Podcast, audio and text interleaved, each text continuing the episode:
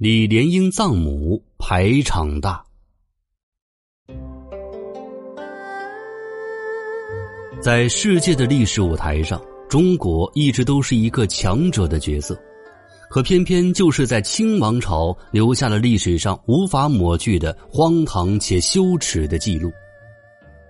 在那一张张割地赔款的条约当中，割去的不仅仅是人民百姓的最基本生活保障，更是一个国家最珍贵的尊严。就是在晚清这么一个百姓食不果腹、国家积贫积弱的背景之下，清王朝的统治者们却还过着铺张浪费、极尽奢靡的生活，做什么都要把排场放在第一位。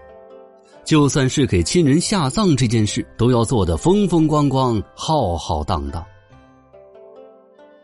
据说光绪皇帝的葬礼就从国库中取了五十万两白银，可是这还没有达到最高水准。在皇宫里有这么一个人物，他为母亲的葬礼花费的金额更是高的离谱，甚至比皇帝的葬礼花的还多。他就是大太监李莲英。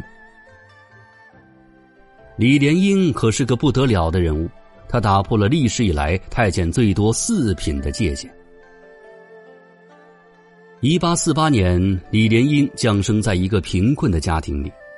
为了能够活下去，他的父母把他送到了宫中做了太监。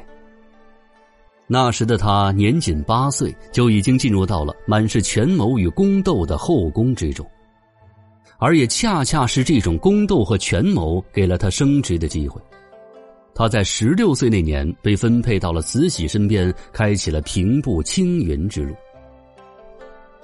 李莲英是凭借着两大本领获得了慈禧欢心：一是循规蹈矩、待人随和，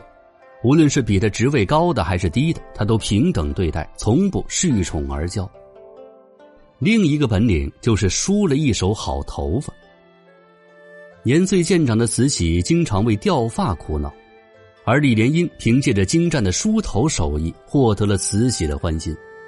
在李莲英母亲去世的时候，慈禧更是为李莲英母亲的葬礼赏赐了五十万两白银。在母亲走后，李莲英为了表孝心，决定大办丧事，单单是为母亲超度就达四十九天之久，而在丧事的细节上更是做到了事无巨细。因为他的母亲在世时爱听戏，他便专门从河北请来了两批戏班子，而且丧事的席面他办了三十五天。在这三十五天之内，凡是帮过忙的亲戚朋友、邻里乡亲都可以放开肚皮大吃大喝，而且还可以打包带回家。到最后，甚至从门口路过的路人也可以进去大吃大喝、打包带回家。这可是一笔非常大的开销啊！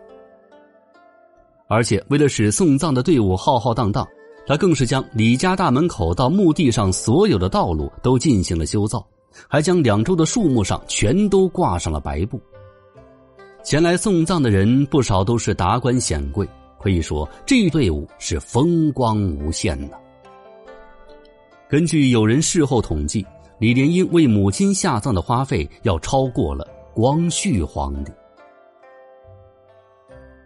但是再风光也终究是一场梦。